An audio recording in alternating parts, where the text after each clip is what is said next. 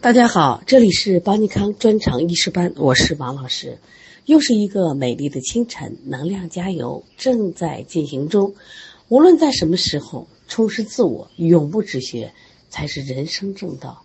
再多的财富都有消亡的危机，但头脑里的内涵、骨子里的底蕴，永远不会背叛你。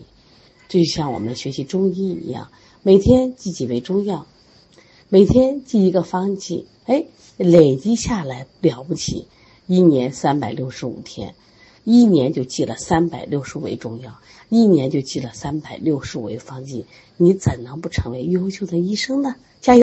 昨天我们学习了止血药，我想，在很多人的意识中也有了突破，因为我们可能更多的理解为凉血止血药，哎，这个这个血凉了，血不妄行了，它就止住了。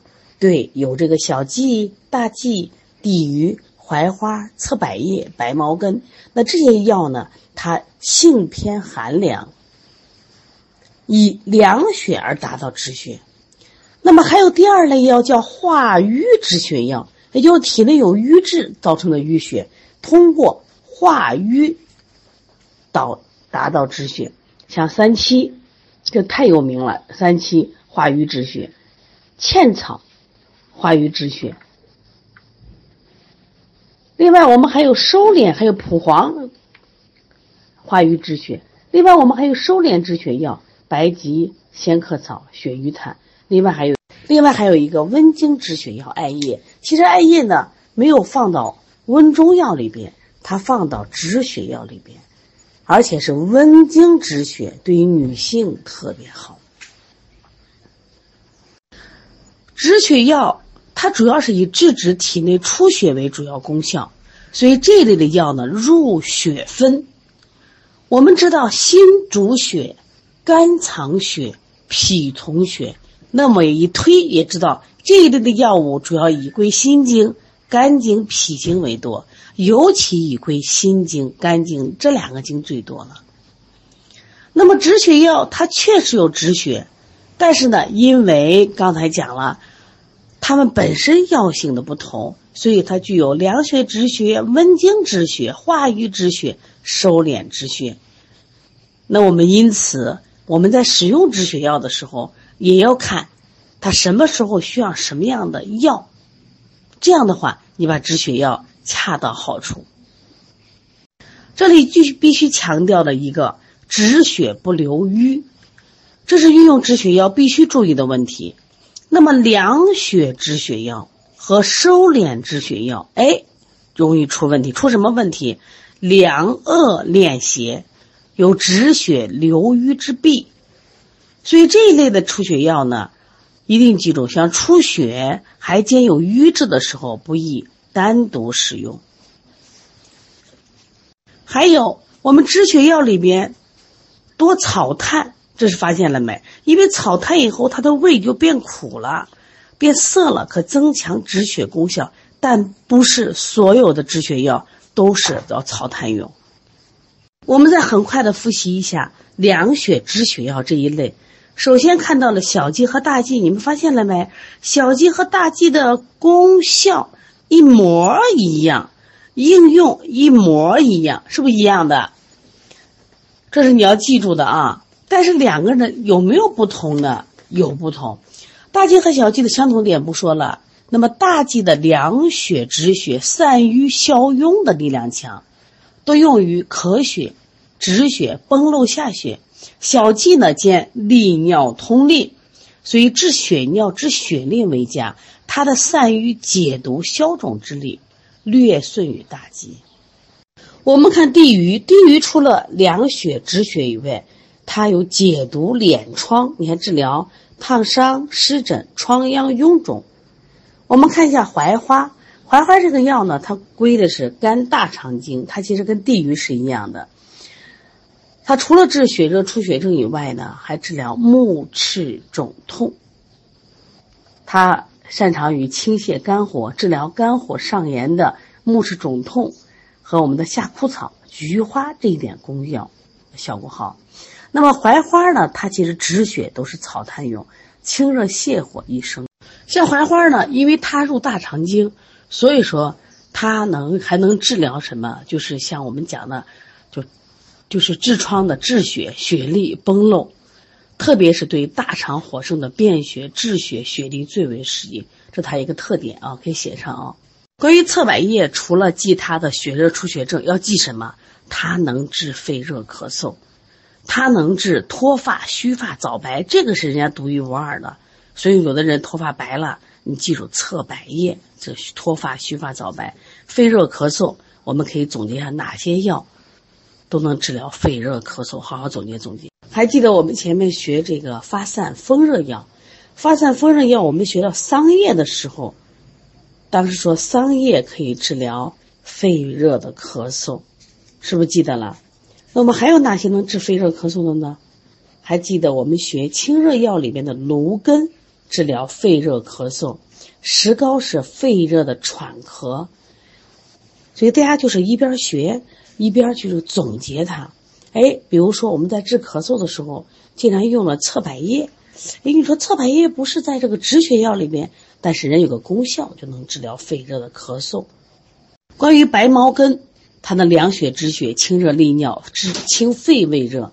那么这个药呢，我们昨天跟清跟这个芦根进行了对比。那芦根是清热药，它能清热泻火、生津止咳，它可以除烦止呕利尿，它可以治胃热的呕吐，是不是？那其实这个白茅根也可以，白茅根它也能治胃热的呕吐。肺热咳喘，另外它俩都能治什么热淋涩痛？你看，清热利尿能治热淋，所以你对比着记啊。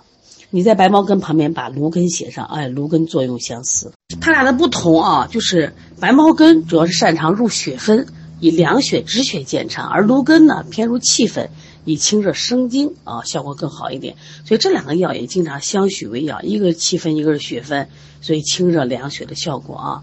相互使用会更好一些。下来我们看一下这个化瘀止血药。其实我们教材就讲了三个：三七、茜草和蒲黄。你看三七里边主要是化瘀止血、活血定痛，所以它除了治这个出血症以外，跌打损伤、瘀滞肿痛，它治疗啊。另外，茜草是凉血化瘀止血。通经、通经络、风湿的痹症，而且妇科病都全治。特别对于血热加瘀，把这四个字写上，血热还加瘀的各种出血症，用茜草效果特别好。所以说，对于这种血瘀经闭、跌打损伤，你看他们都治跌打损伤，但是呢，它对于血瘀经闭的妇科调经那个药药。另外，我们说一下这个蒲黄，蒲黄这个药呢，它是。对于这个止血化瘀还利尿，这利尿就是它的考点了。淤血的痛症，血利的尿血。注意，它还有个考点就是包煎，像车前子、海金沙、蒲黄都是包煎。另外说一下茜草这个药啊，它是既能凉血，又能止血，又能活血。你说厉害不厉害？厉害啊！一定要把这个记记到旁边，凉血、止血、活血。一般。都凉血止血，它是凉血止血，还能什么活血止血？下来我们来看一下，就是我们的收敛止血药，白及和仙鹤草、血瘀炭。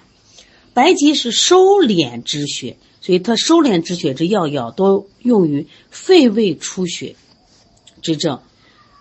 它能消肿生肌啊，臃肿的疮疡、手足的皴裂、水火的烫伤，它都可以啊。对于水火烫伤，拿笔一定要记啊！大带黄、虎杖、石膏、地榆、白及都可以治疗水火烫伤，所以它考试给题呢啊。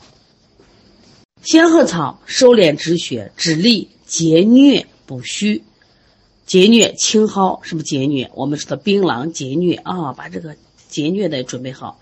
血鱼炭收敛止血、化瘀利尿。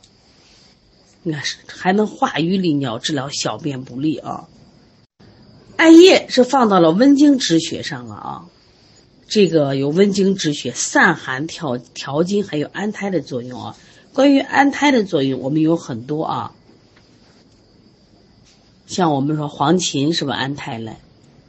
像紫苏是不是安胎啊？对，原来安胎的药是非常多的。刚才接了个电话，中断了一下课程。那我想把这个宝妈分享一下。这个宝妈应该是去年到我们这调理，当时办了一个十次卡，调了五次就不调了。然后呢，她兜兜转转，这又打电话来，她说她孩子生病的频率几乎是一个月一次。然后她离开我们，她也找了很多家推拿馆，也找了很多的老中医，结果都不行。我说不是人家医生不行，是你出问题了。一定是你的育儿出问题了。我说，既然有病了，为什么吃药不行？既然有病了，为什么推拿不行？因为你的根源出问题了。你一天让孩子洗十八次手，你一天给孩子报各种班你一天给孩子各种压力。你知道她说过句什么话？她说她老公是山东人，然后呢，她对老公做做什么什么都不买，说她不喜欢山东人。我就说了一句话，我说我就是山东人。哎，他王老师不好意思，不好意思。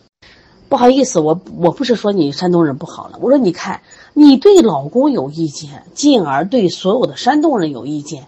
我说你是不是有问题的了？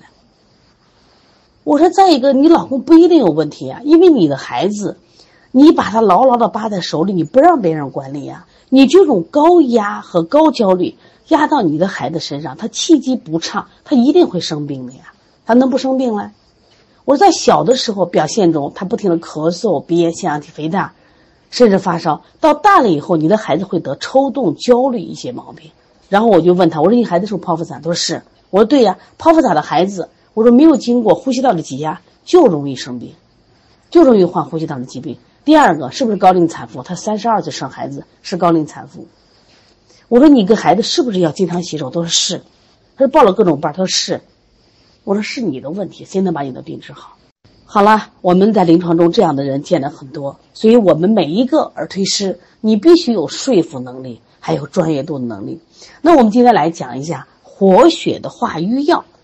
我们前面讲的是止血药，止血药里面我们有凉血止血药，我们有化瘀止血药，看见没有？化瘀止血药。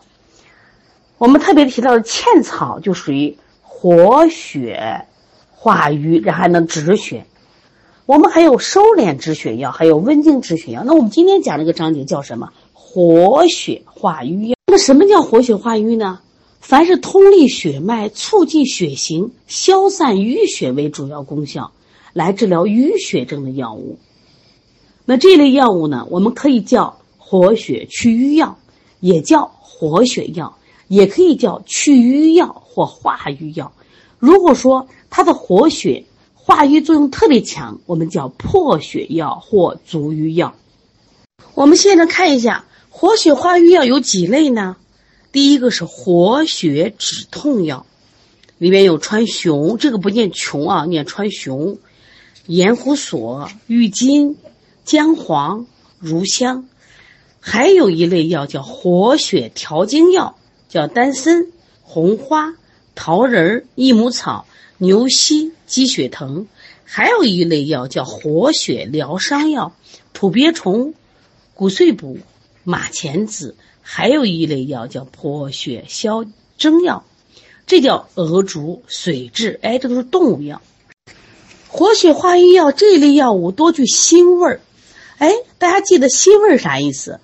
我们把教材翻到第五页，我们有四气五味。四气五味是指的是寒热温凉，五味呢指的是你看辛甘酸苦咸淡涩。说这一类药多辛味儿，我们看看辛有什么作用？来跟我一起读一下。对，它有发散、行气、行血、润养的作用，能治疗表症。所以表症的药有一部分是辛味儿。那么另外，气血阻滞症也会用到心，为什么？它能行气行血，明白了没有？那么还有一部分动物药、昆虫类药物，它是味咸。那我们看看咸，咸干嘛？可以软坚散结，软坚散结，泻下通便。第一个大便燥结，你看咸味是不是可以说清晨起来喝一杯淡盐水，是不是可以治疗软坚散结？多吃点海带汤。软坚散结，那么对于痰糊、瘰痢、阴瘤、真假、痞块，就身上长那个东西，我们不管是乳腺增生、子宫肌瘤、哦肿瘤，它都是什么呀？这些真假皮块，我们都可以用咸，咸能软坚散结。所以说，它的药物一部分是归辛味，动物药物它归什么咸味？都入什么？入血分，入血分归的是心肝两经。心可以行散行滞、行血活血，可以让我们的血脉通畅，瘀滞就消散了。活血化瘀药可以适用很多方面，内外妇儿各科淤血阻滞之症。我们现在这种病特别多，像内科的胸腹头痛，痛如针刺，痛有定处，这种情况都是淤血。痛它是针扎一样痛，刀割一样痛，而且痛呢是固定的。不移的，如果它是胀胀痛、跳串的，那属于气滞痛。像这种痛像针刺、痛有定处的，都是什么？我们讲的是就是淤血的痛。体内的真假积聚，像我们说的这个各种瘤子啊，各种包块，还有中风，人们的中风啊，我们有一部分也考虑什么？就是体内的气血瘀滞造成的。肢体的麻木，还有关节的痹痛。现在有多少人肩关节疼？腰关节疼、膝关节疼，还有伤科的跌打、损伤、瘀肿疼痛，还有外科的疮疡肿痛、妇科的月经不调、闭经的年轻的闭经，还有这个痛经它很多都是什么？这个瘀着呢，经闭、痛经、产后腹痛。所以使用本类药物的时候一定要注意，活血化瘀药，因为它行散走窜，容易耗血动血。容易防止它破泄太过，一定要做到化瘀而不伤正。如果说月经或多或体内无瘀症的时候，你不要乱用。孕妇啊，孕妇一定要慎用或者忌用。那么活血化瘀这个药呢，因为它的作用不同，有行血、和血，有行血和血，有活血散瘀，有破血逐瘀。你看，我们前面讲了这个药呢。我们可以叫做活血化瘀药，也叫做活血去瘀药，也可以叫做活血药、祛瘀药、化瘀药。如果说活血化瘀特别强的，我们叫什么药？叫破血药或逐瘀药。那么，因此我们要根据它的情况来分，根据它的情况分。就刚才我们分了，有些药呢，重点在哪？活血止痛上；有些在呢，活血调经上。有些在活血疗伤上，有些在活血破症上，所以药物药性有区别，所以你要细细的学，别用错。现在我们看第一类药，叫活血止痛药。这类的药物呢，心散善行，它既入血分，又如气分，能活血行气止痛，可以主治什么气血瘀滞导致的各种痛治，像头痛、胸胁痛、心腹痛、痛经。产后腹痛、肢体痹痛、跌打损伤瘀痛，它是它主要目的是在活血止痛上啊。我们现在看一下活血止痛药的代表药叫川芎，我们有一个字啊叫川穹，是那个血字头啊，指的苍天大地，两个字很像，但是读音不一样啊。这个川芎呢，它辛温，你看它是不是有辛呀？多具辛味儿，它是。凉的还是热的？热的，归肝经、胆经、心包经。它的作用八个字：活血、行气。看见没有？它还行气，祛风止痛。它治疗血瘀气滞的痛症。我们现代的人胸痹多不多？心梗多不多？轻的心梗就重了嘛。胸痹的心痛啊，我这好疼啊！注意，如果是那种刺痛。一定记住要用川芎嘛。另外，跌打的肿痛、月经不调、经闭的痛、痛经、真假的疼痛都可以用。那么，川芎这个药是个药药，是什么药药呢？它是治疗气滞血瘀诸痛症的药药，因为它是活血止痛药的代表之药。你像它如果治肝郁气滞、胁肋作痛，跟谁配？不用说，柴胡相附嘛，这都入肝经的嘛，治。如果说就像著名的柴胡疏肝散，知道会用了吧？柴胡疏肝散治疗就是肝郁气滞的胁肋疼痛。如果他要是治那种我们说的胸痹心痛，就是咱们说的心梗、心脉的瘀阻，胸背经络配谁？配丹参、红花。如果他要治这个，就是肝血的瘀阻、积积的脾块，一定记着配合桃仁和红花、血府足浴汤。血府足浴汤多有名，现在用的特别多啊。治跌打损伤的话，就配合这三七嘛，乳香没药三七。看我们一学这药很了不起啊，它能上行头目，又能下调经水，中开郁结，所以它是治疗妇科活血调经药药。所以说妇科病的话，老用到它。你比如说瘀滞的痛经闭经，用到它；去少腹足浴汤里边就用它；寒凝血滞的经行腹痛闭经，像温经汤用到它；治疗的产后瘀阻腹痛恶露不行，用到它。生化汤，呀，生化汤非常有名，所以它很了不起。现在我们看一下盐胡索，盐胡索这个药呢，效味药味归经，我们先看一下辛苦温，归肝经、脾经、心经，它功效。有六个字：活血行气止痛。注意，没有川芎川芎的行呃祛风，它治疗气血瘀滞诸痛症。看见没有？也就是说，它在和川芎来比，它多了一个诸痛症。凡这一类病的诸痛，我都可以用。因此，李时珍对他评价特别高，说它可以行血中气滞、气中血滞，专治一身上下诸痛。也就是说，临床广泛用于。血瘀气滞导致身体各部位的疼痛。盐胡索呢是煎服，盐粉吞服。所以，我们下来看一下这个郁金。郁金这个药呢是辛苦寒，归肝胆经、胆经和心经。你看不太一样啊。像川芎是归肝胆，还归心包，入心包经。盐胡索是归肝经，还归心经和脾经。那么郁金是归肝经、胆经和心经。但是我发现没，它们有共同的，都入什么经？哎，都入肝经。那么它的作用给了十，给了十六个字：活血止痛，行气解瘀，清心凉血，利胆退黄。看见没有？它的作用比较多一些啊。能治疗气滞血瘀的痛症，这第一个；第二个，它能治疗热病神昏、癫痫痰闭，这是它的一个特点。另外，它能治疗吐血、衄血、盗精，因为它凉血嘛。另外，它还能什么呀？退黄疸，退黄疸，我们知道阴沉是不是退黄疸？对，那么它也能退黄疸。其实退黄疸的药，我们还有这个金钱草、呃带黄、虎杖都能退黄疸啊。大家把退黄疸的也可以，就是总结一下。所以它能治疗这种肝胆湿热、黄疸、胆湿症。一定注意啊，这个郁金呢不能与丁香同用啊。这个药呢相对苦寒，因为它入肝胆经，疏肝利胆，所以这个肝胆病都能治的啊。另外注意，我们前面学过香附是不是理气药？郁金呢在这里我们是什么？是活血化瘀药，它也有行气解瘀。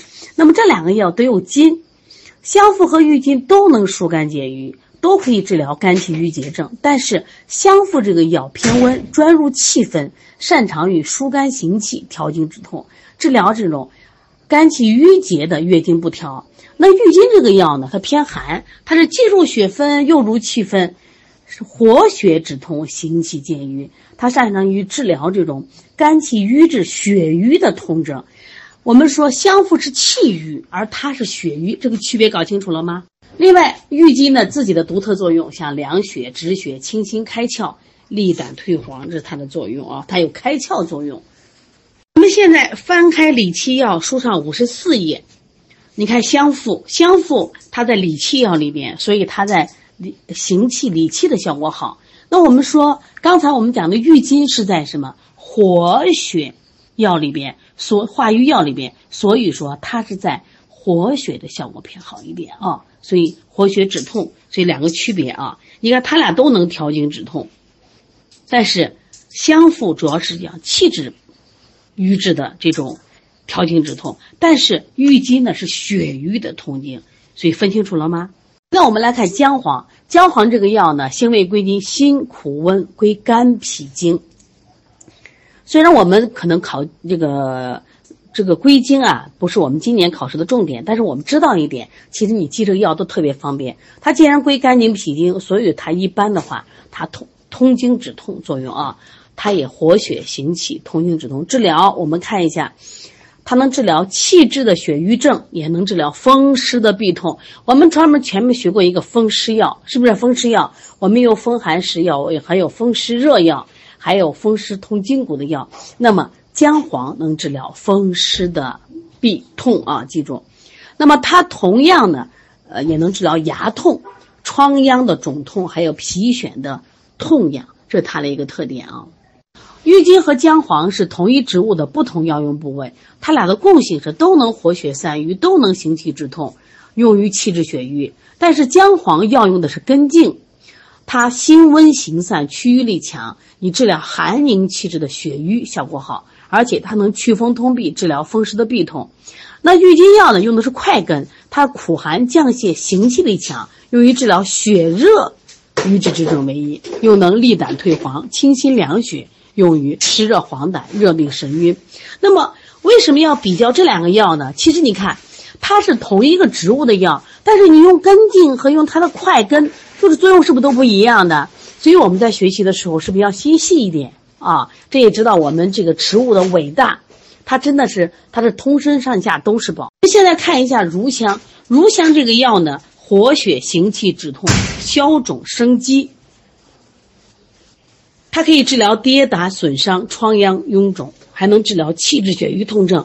大家看了没？我们前面的药都是把气滞血瘀放在第一位，但乳香是把气滞血瘀放在第二位。它的跌打损伤、疮疡、臃肿效果会更好。所以它的主要功效，它是一个外科、外伤科的药药，它能行气通滞、散瘀止痛，用的活血消痈、去腐生肌。因为活血化瘀药，它类药很多，我们今天就学习一下活血的止痛药，大家学习一下了啊，然后呢和前面的药进行对比，一边对比一边记啊。